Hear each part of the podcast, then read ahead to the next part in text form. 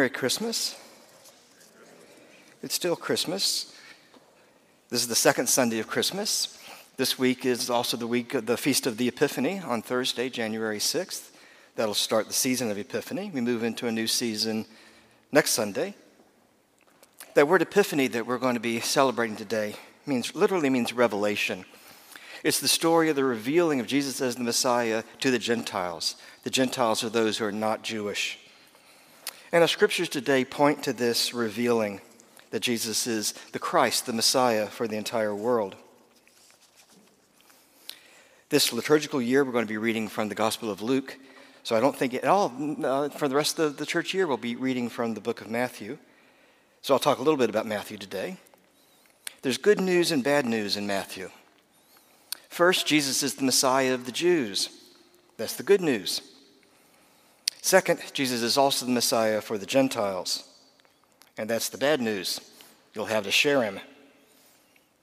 On the one hand, Matthew is speaking to the Jewish people about their prophecies and desires for a Messiah, telling them that their long national nightmare is over, telling them that they've been vindicated, all the struggle, all the pain was worth it. The Messiah is here. And on the other, Matthew is saying that this Messiah is not just yours, but belongs to the whole world. And we start to see this almost immediately in Matthew.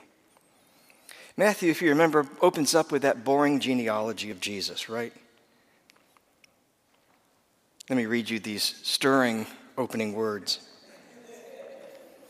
Abraham was the father of Isaac, and Isaac the father of Jacob, and Jacob the father of Judah and his brothers, and Judah the father of Perez and Zerah by Tamar and Perez the father of Hezron, and Hezron the father of Ram, and Ram the father of Abinadab, and Abinadab the father of Nahshon, and Nahshon the father of Salmon, and Salmon the father of Boaz by Rahab, and Boaz the father of Obed by Ruth, and Obed the father of Jesse, and Jesse the father of David the king. We're a third of the way through. And David was the father of Solomon by the wife of Uriah, and Solomon the father of Rehoboam, and Rehoboam the father of Abijah, and Abijah the father of Asaph, and Asaph the father of Jehoshaphat, and Jehoshaphat the father of Joram, and Joram the father of Uzziah, and Uzziah the father of Jotham, and Jotham the father of Ahaz, and Ahaz the father of Hezekiah, and Hezekiah the father of Manasseh, and Manasseh the father of Amos, and Amos the father of Josiah, and Josiah the father of Jeconiah and his brothers at the time of the deportation to Babylon. That's at two thirds. And after the deportation to Babylon, Jeconiah was the father of Shealtiel and Shealtiel the father of Zerubbabel, and Zerubbabel the father of Abiud, and Abiud the father of Eliakim, and Eliakim the father of Azor, and Azor the father of Zadok, and Zadok the father of Achim, and Achim the father of Eliud, and Eliud the father of Eleazar, and Eleazar the father of Matthan, and Matthan the father of Jacob, and Jacob the father of Joseph, the husband of Mary, of whom Jesus was born, who was called Christ. Not exactly a exciting introduction. But actually, there's some pretty exciting stuff in there. Unless you're really used to reading Jewish genealogies, you might not notice something really interesting and unusual.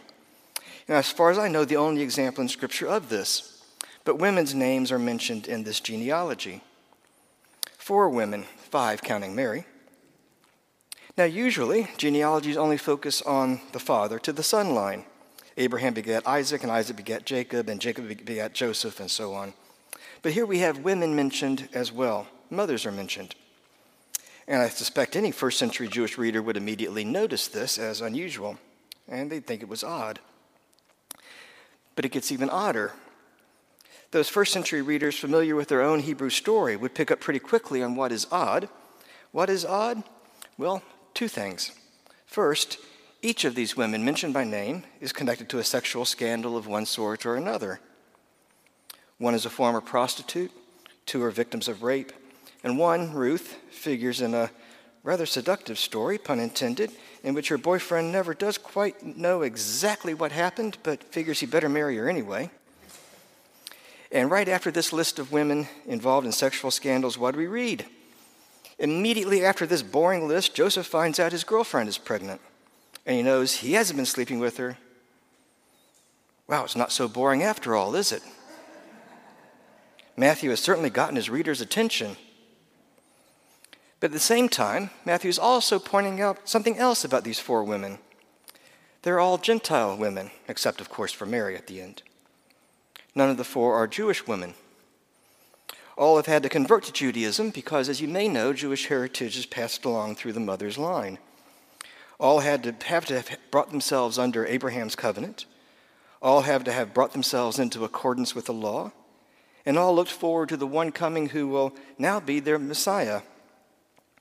And Matthew is pointing out that these Gentile women have received their Messiah in Jesus. And he's not yet done. There's the birth of Jesus, which Matthew only mentions in passing, the birth itself not worth dwelling on for Matthew. And then the first people Matthew mentions coming to see Jesus are who? Gentiles, non Jewish people coming to see Jesus.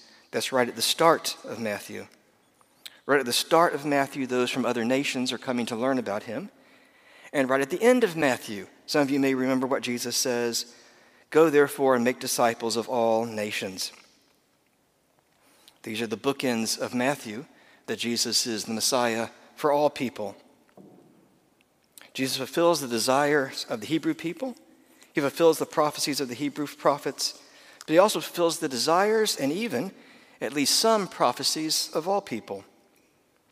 As Matthew writes his gospel, the very first people to come to Jesus are these pagan Gentiles. These wise men, we call them the Magi. The Magi are selected by Matthew as the first people to come to Jesus, the first he wants us to think about. You may know how Luke chooses to tell his story. Luke selects the shepherds to come to, worship baby Jesus because he wants, he wants us to focus on something else. But in both cases, Jesus draws to him the unexpected. Whether working roughnecks or royal wise men, Jesus is drawing people we wouldn't expect to come to see the newborn king. But our reading today focuses on the wise men, the Magi. Now, the Magi, the wise men, who are they? Well, they're the cultural elite of the Persian world. The Persian Empire is long gone as a political unit, but we're, we're talking about, about what's left of the Persian culture, which is centered around Babylon, Baghdad, the Roman world lies to the west of Judea, the Persian world to the east, and Jesus is born right on the border of these two cultures. It's an interesting way of thinking about Jesus' world. Well, the Magi are the, are the diplomats, the scientists, the poets, and the priests of their world. And one part of the world of science was what we would call astrology. They were convinced that the patterns of the night sky could tell about events on Earth. Now you might say, wait a second, what about all those warnings in Scripture about astrology? Well, clearly God isn't big on the idea. Many times in Scripture, we're warned about looking to the stars to guide us instead of the one who made the stars. But see here, notice here, God, God will use what's outside the law, what's forbidden by the law, in fact, to reach those Gentiles who are outside the law. And these magi, these wise men, they see something in the sky they call a star. In Luke's gospel, God moves an empire to bring the Holy Family to Bethlehem. In Matthew, God moves the entire cosmos, He rearranges the stars. But these magi, these wise men, they see something in the sky they call a star. And it seems like everyone has a different opinion about what astronomical event they might be referring to.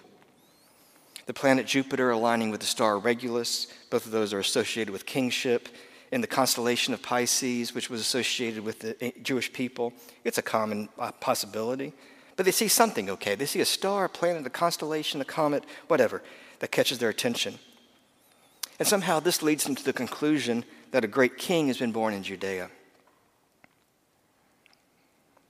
Now, 80 years ago, 100 years ago, this drew a lot of scorn from people who tried to uh, attack the truthfulness of Scripture.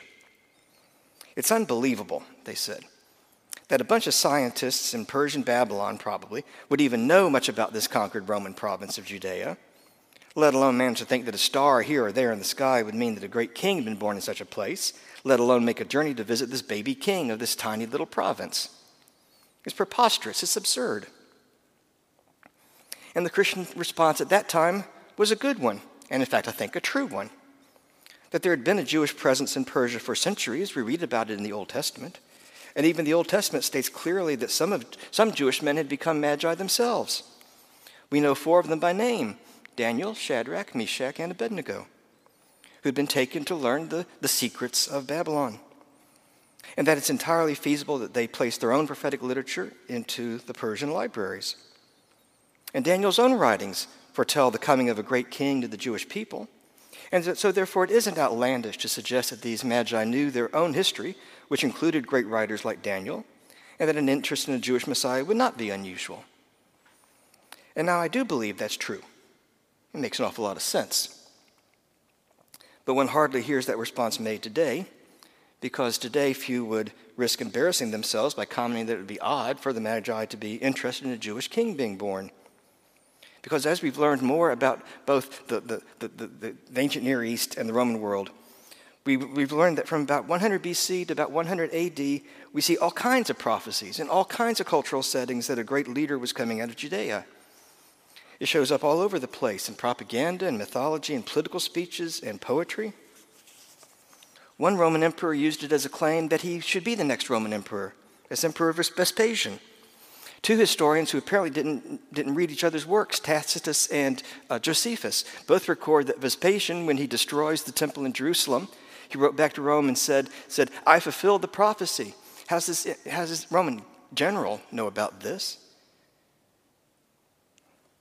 Tacitus writes, There had spread all over the Orient an old and established belief. He's writing this about an event that happened in the year 70. That's only 40 years after the resurrection of Jesus. He said it had been an old and established belief all over the Orient.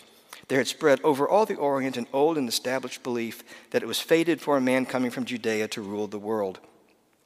And Vespasian says, That's me.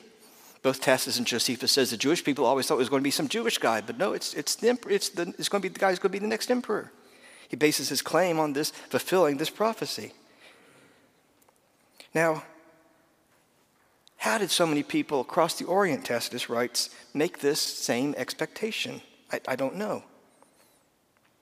How did the Gentiles receive this prophetic message through their own legends from God? I don't know. But it's interesting. The prophecy in even the Old Testament that a star would be associated with the coming Jewish Messiah came from, well, guess who? Who prophesies that a star is going to point to the coming of the Jewish Messiah, a pagan Gentile? A guy named Balaam. This is all the way back in the book of Numbers. Balaam is a pagan Gentile magician. He's hired by another pagan Gentile king to put curses on the Jewish people. But every time Balaam opens his mouth, all he can do is bless the Hebrew people. It's kind of a funny story. He does this four times. And each time Balak gets mad and says, I'm paying you good money to curse the. And, and Balaam says, I, I, I, I, can't, I, I open up my mouth, I can't, I can't do it. I can't speak except what God is, is putting words into my mouth. And one of those blessings is that a star shall come forth out of Judah. Balaam says, I see him, but not now. I behold him, but not near. A star shall come out of Jacob, and a scepter shall rise out of Israel. Israel will do valiantly and one from Jacob shall exercise dominion and destroy the survivors of cities. The star these pagan Gentile magi saw was prophesied by another pagan Gentile magician thousands of years before. God works in mysterious ways. It's amazing how Scripture ties together. But back to the story. They see the star, they see the sign in the night sky. They come to conclude that the, a great king has been born in Judea, and they go to see him and honor him and worship him.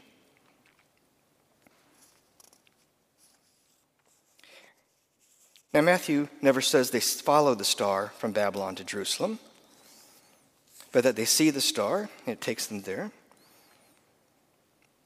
For one thing, why would the star take them to Jerusalem? Jesus isn't there, he's in Bethlehem. And notice, after they reach Jerusalem, after they speak to Herod, they see the star again and are overjoyed. That means they hadn't seen it in a while. So here's our question What leads the wise men to Jesus? What do they follow that takes them to Jesus? No, it's not the star.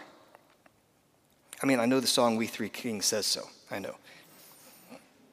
There probably aren't any Scottish moors between Baghdad and Jerusalem either.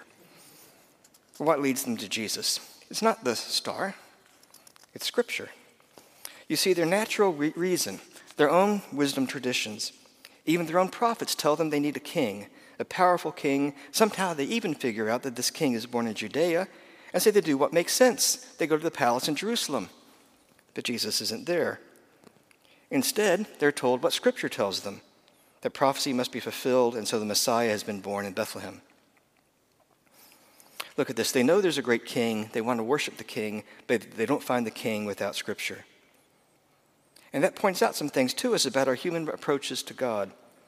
Our natural reason and even our wisdom traditions take us only so far. We must rely on what God reveals to us propositionally and then test that revelation, which they do. They make it to Bethlehem, they go to the house, they worship the newborn king, they give him gifts, the first gives him gold, the second gives him frankincense, and the third says, But wait, there's myrrh. They give him gifts and they go back home. And then what? Have you ever thought about what the wise men did for the rest of their lives? What did they do? I'd like to read a poem, a poem by uh, a poet, T.S. Eliot who uh, served on the committee that put together the renewed Coverdale Psalter that's in our prayer book. It's called The Journey of the Magi. It's being spoken by one of these wise men. A cold coming we had of it, just the worst time of the year for a journey, and such a long journey, the ways deep and the weather sharp, the very dead of winter. And the camels galled sore footed, refractory, lying down in the melting snow. There were times we regretted we missed the summer palaces on slopes, the terraces, and the silken girls bringing sherbet.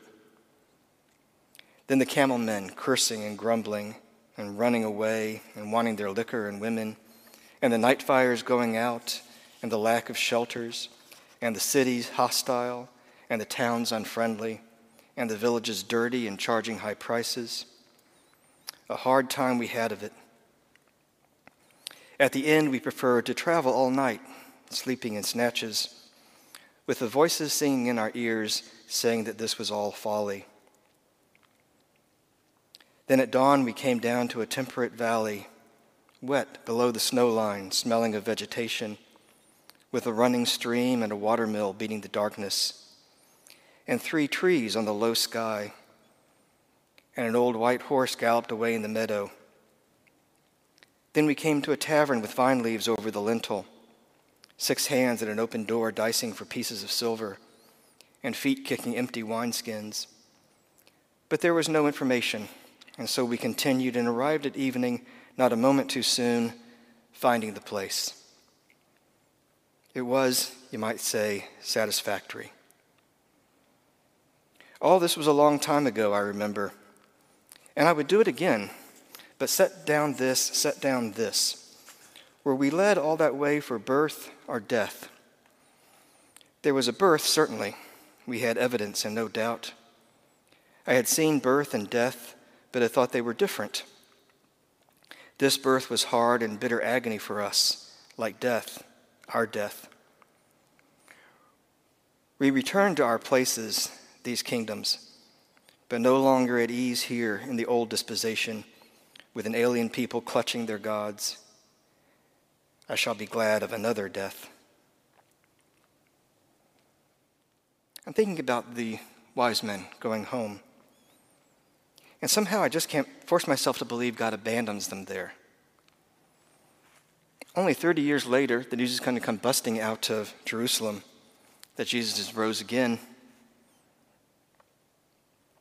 and I hope these wise men heard the news.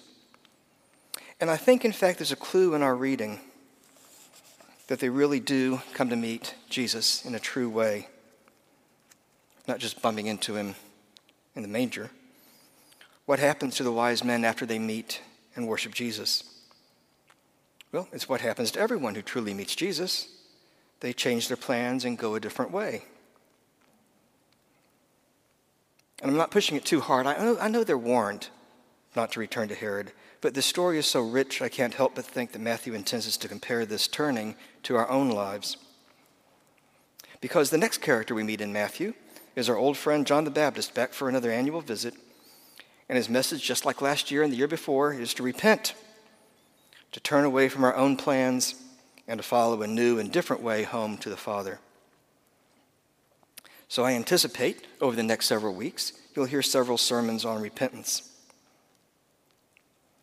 You'll be told and reminded that you need to repent,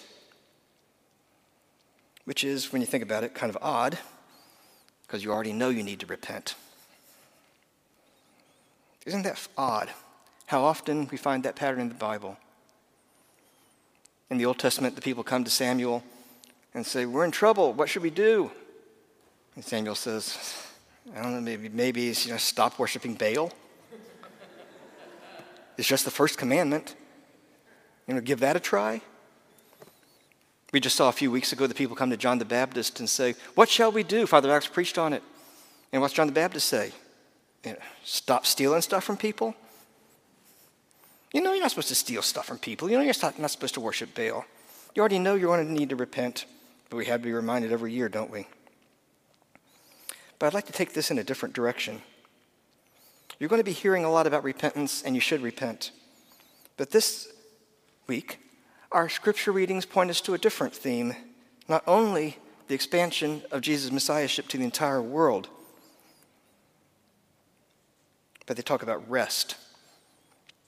And isn't that a good theme for the second Sunday after Christmas? To rest in what God has accomplished, what He's done. That prophecy that Balaam, that old pagan Gentile, put on the Hebrew people. He starts off that prophecy God is not a man that he should lie, or a son of man that he should change his mind.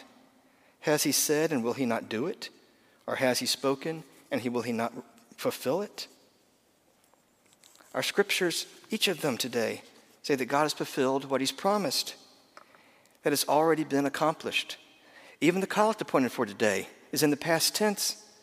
He's restored human nature. Christ isn't in the pr- process of going through a, a journey of restoring human nature, it's already been restored. The reading from Jeremiah opens up For thus says the Lord, sing aloud with gladness for Jacob, and raise shouts for the chief of the nations. The people are in captivity. But the Lord says, Shout and be glad. Why? He who scattered Israel will gather him and will keep him as a shepherd, a flock. For the Lord has ransomed Jacob and has redeemed him from hands too strong for him. The people are still in captivity, but God says, I've ransomed you and restored you already. God's already done it. Our reading from Ephesians mentions our predestination. That word causes some people to become uncomfortable. Paul intends it as a word of comfort. He doesn't tell us that so that we spend the rest of the afternoon worrying about God's will and my will and how the two relate to each other, but that it's a word of comfort. Notice that we're not destined, but predestined. Because how many times do we hear somebody's destined for something, but then a disaster happens and it doesn't come through? He was destined for greatness, but then God already knows where we are headed. Paul writes in Philippians, He who began a good work in you will be faithful to complete it. Now, that completion will result in repentance. You're going to be hearing a lot about repentance, and you need to listen. But this week, rest in God's grace. Rest in what God has already accomplished. In Jesus' name, amen.